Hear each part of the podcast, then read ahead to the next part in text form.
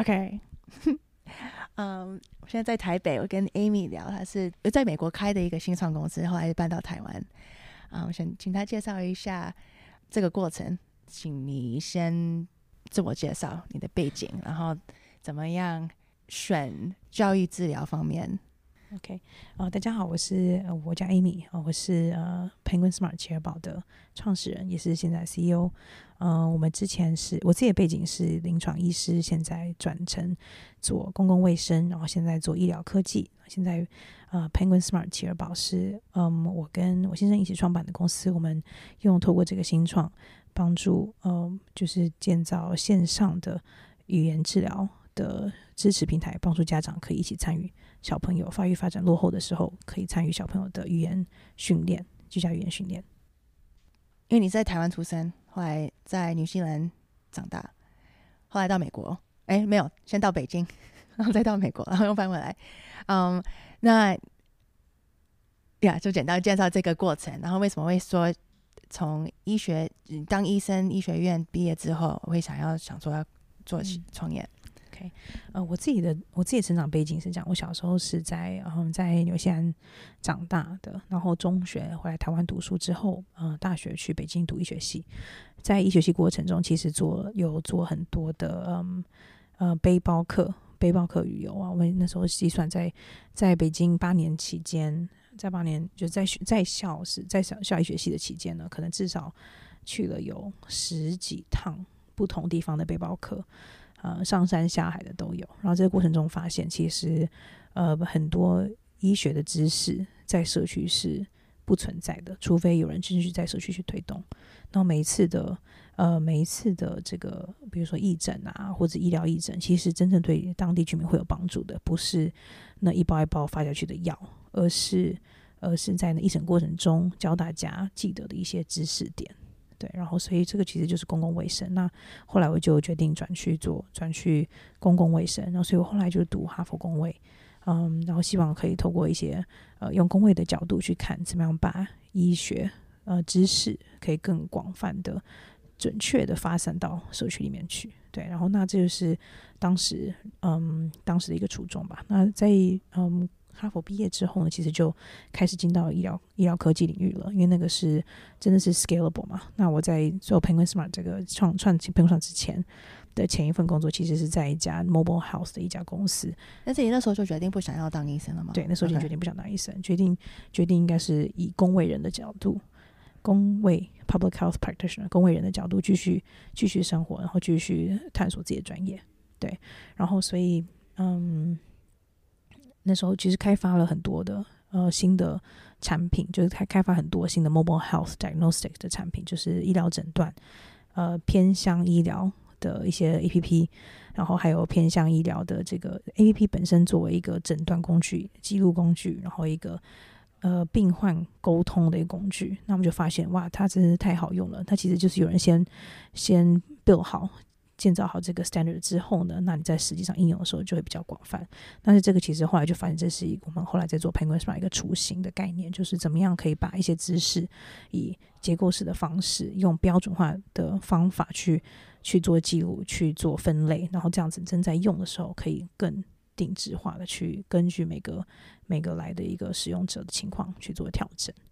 对，然后那我在嗯，我们在呃这个公司。这个后来我其实是呃我们在做 Penguin Smart 的时候呢，其实就是对去戏谷去呃继续进步到戏谷。我们班从 Boston 开始参加一个 MIT 的那个 Hundred K 的竞赛，然后发现这个我们希望帮助家长可以把握小朋友一千天的头一千的生长。那在这头一千天，其实是小朋友大脑啊、身体啊各种。情感啊，品格快速成长的时候，那这个时候是家长影响小朋友最大的时候。那我们帮助家长可以把握这个时间，跟小朋友玩比较针对性的玩，有意义的玩。那我们就发现，这个针对性玩、有意义的玩这件事情呢，对于一个群体非常非常的重要，就是对于特殊同群体，就是他们发现小朋友发育异常的时候，他们想要知道我小朋友这样了，那我可以怎么做？我小朋友有发育问题，那除了求医，除了当司机。除了当钱包、买课、嗯买资源、买教材以外，我自己可以做什么？对，那所以我们就想帮助家长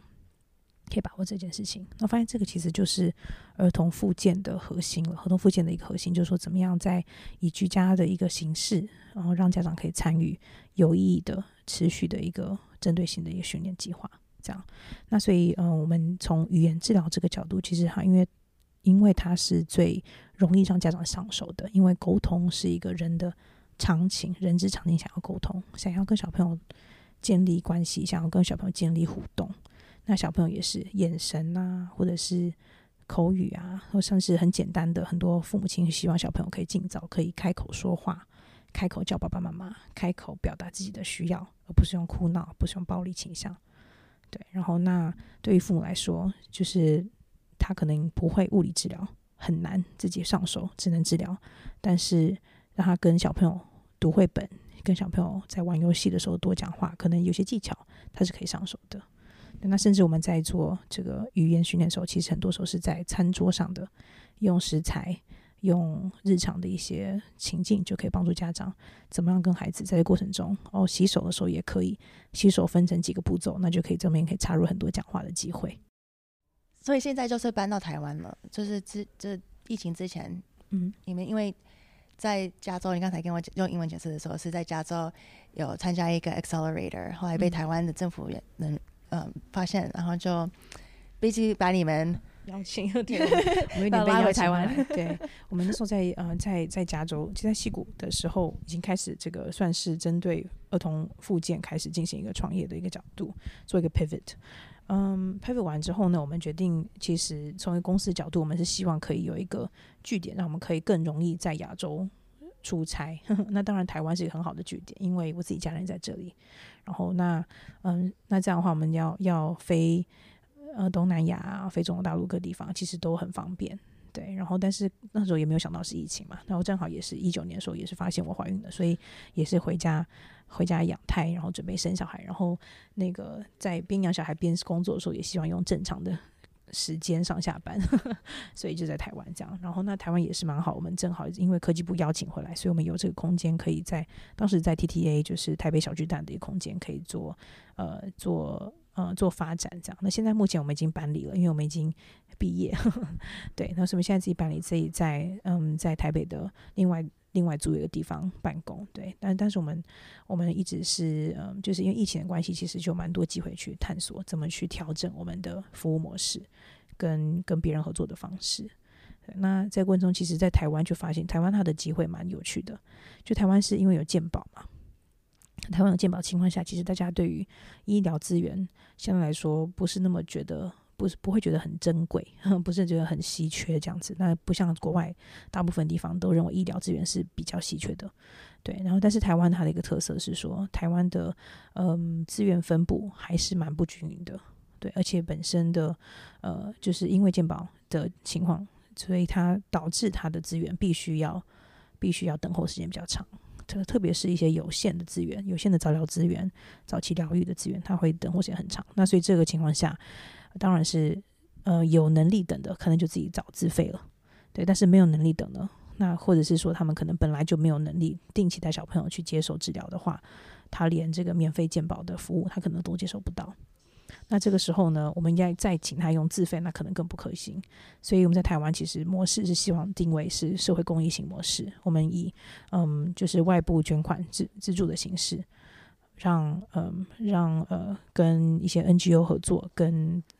临床的临床中心合作，然后由企业然后外部的社会大众，还有一些嗯筹筹款捐款去支持台湾这些弱势家庭，他们能够持续获得有效的早疗资源。那讲到健保，因为你要针对美国，你要针对中国，也要针对台湾，那全部的医疗呃保险的这个方面又不一样。所以虽然你的 solution 的 product solution 可以差不多 very similar，但是你的 reimbursement 的部分就不一样。嗯，对，你要怎么要去解决？嗯，就说等于是对不同的地方，它的服务的会有一些调整。那像台湾现在目前定位是定位服务是，嗯，现在主推是推社会公益型合作的话，它不，它定位就是医疗的辅助，医疗的辅助资源。我们是辅助现有的早疗中心、现有的早疗的体系，提供呃，就是像是线上的。呃社工 Plus 这样子一个 Social Worker Plus 这样子一个资源支持早疗的社工 Plus 的资源。那在美国呢？美国因为它是远距医疗，以远距复健是可行的，所以那我们走的就是远距医疗，走就是 reimbursement，呃，super bill，然后加上就是 self reimbursement 这样子的流程。那它的需要的流程就会要那个执行这个呃居家照疗支持的这个相关的人员，就必须要有一定的执照跟证照的一些的规定。对，然后甚至是说，呃，那比如说是在其他地方，如果说是一些呃其他是自费型的话，那就定位就是根据家长的需要，我们去调整他们所需要的不同的专业人士进来，需要什么样的一个一个资质，这样。那基本上它的服务模式都是搭载在我们自己开发的线上的学习平台系统上面。那我们这个系统其实本身包含呃语音分析，包含嗯就是。Algorithm AI 的 algorithm 去去做一些和内容的推算跟内容的追踪，那这个上面呃让让我们在提供原线上的支持的这个家庭咨询的时候呢，不是单纯的像是我们是一个 Zoom 的 matchmaker，我们不是，我们定位是我们就是线上咨询。这个只是其中一个环节，只是其中一个 step。真正的 step 是透过线上平台的一些内容，让家长碎片化的参考，即使有呃线上的回应，嗯，on demand 的这个所谓客服小编，但其实还是 on demand 的助教，就他们教学团队的支持，然后可以更针针对他的家庭情况去给建议跟指导。那线上的嗯，线上的内容一些工具啊，打卡机制啊，追踪机制，自动提醒机制，那帮助家长可以把一些习惯能够养成。嗯，对。OK，那你觉得在台湾建立一个新创跟在美国的创业行动有什么大差别吗？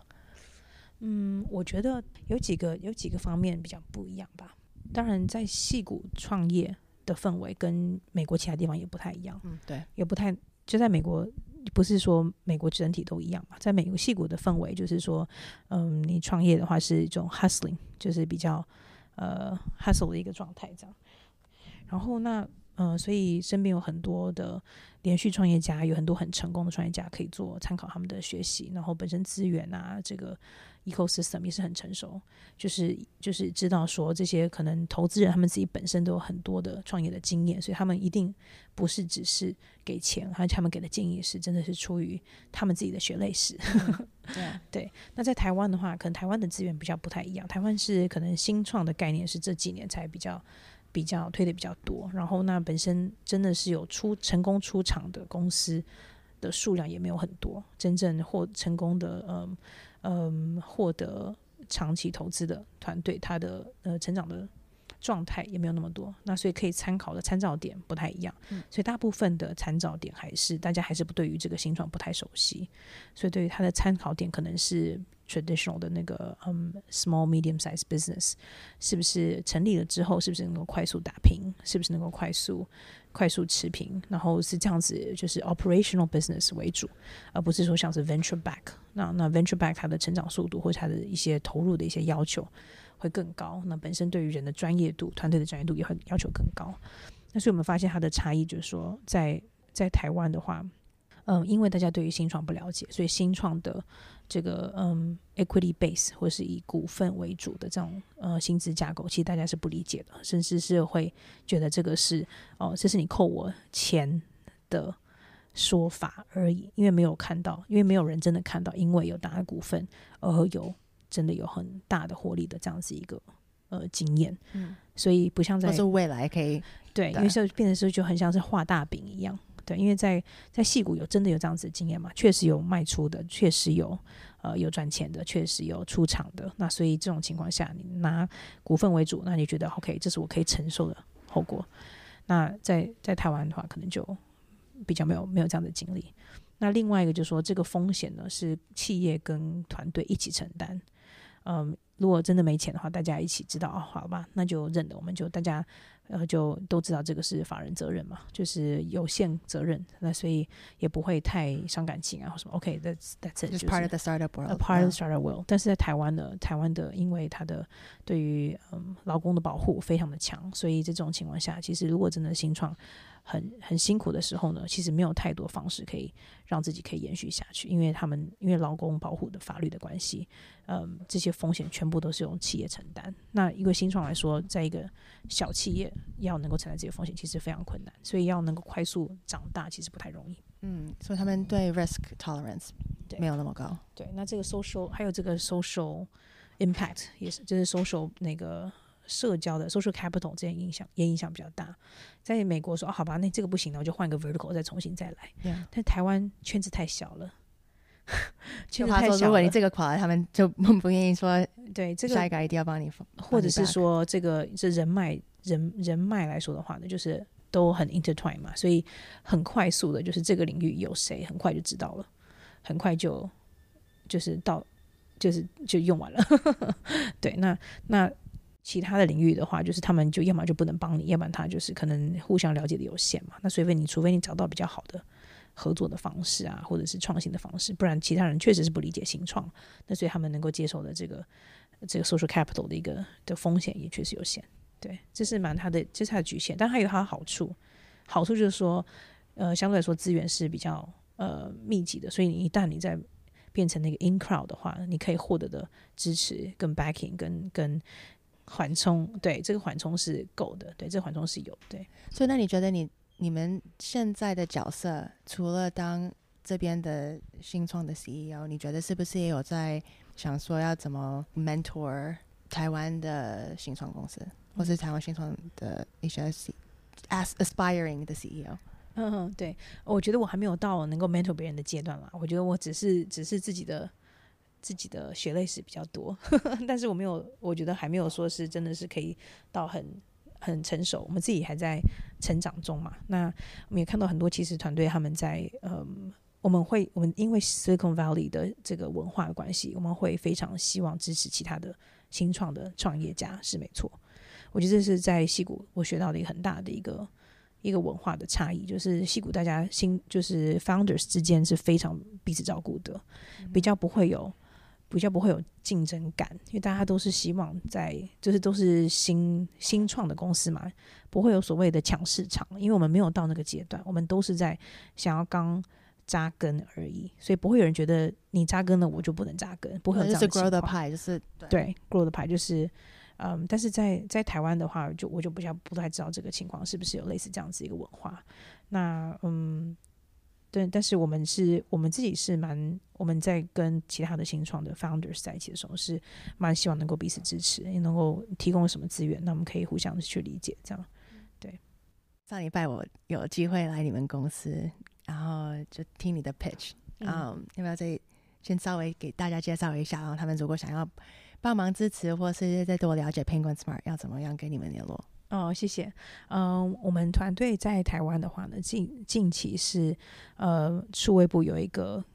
呃社会创新公益一百这样子一个竞赛，那我们很荣幸能够受入围前一百名，然后前五十名，现在正在晋级前二十名。恭喜恭喜！对，谢谢。对啊，然后我觉得这个也是，这是给我们一个肯定了。那因为我们在在台湾这个创新的话，它的目的是希望如何在我们现有的产品之上，针对台湾的情况，特别去探索新的合作模式。像我们说的，可能在台湾比较少的是跨界的串联。那身为一个新创科新科技新创，我们如何跟现有的社服的单位，如何跟现有的临床单位去合作，去帮助这些弱势家庭？这其实是一个大家可能没有尝试过的方式。所以我们现在在做的就是用这样这个模式，然后希望获得呃，就是政府啊，还有民众的支持。那现在目前这个支持的方式很简单，就是现在呃，在有一个众筹，众筹我们现在名单上就是，如果说呃，我们是这个竞赛根据支持人次，呵 呵有不管金额不是很重要，重要的是支持人次，然后支持的人数越多的话呢，那这个评比会越好。那所以我们也希望能够呃获得更多广大民众的支持，让我们可以能够晋级到前二十，获得进一步的肯定跟资源。这样，对，目前时间很有限，到十一月底而已，所以剩下几天的时间，也希望大家可以上我们的官网，可以去支持我们。那你的网站是什么？要不要跟大家讲一下？好啊，我们的官网，呃，你可以搜我们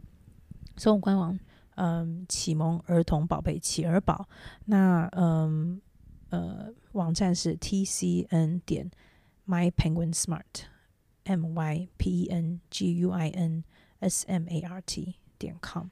然后可以看到我们有一个嗯社会公益支持的项目，有一个台湾的呃爱心。爱心认捐这样子一个网站就可以支持我们。那我们现在目前在挖贝上面也有，所以在挖贝上也可以搜“漫飞天使云推手”，这个是我们的这个项目名称。漫飞天使呢，就是常说很每个小朋友都是天使。那他们有些小朋友他们飞得比较慢，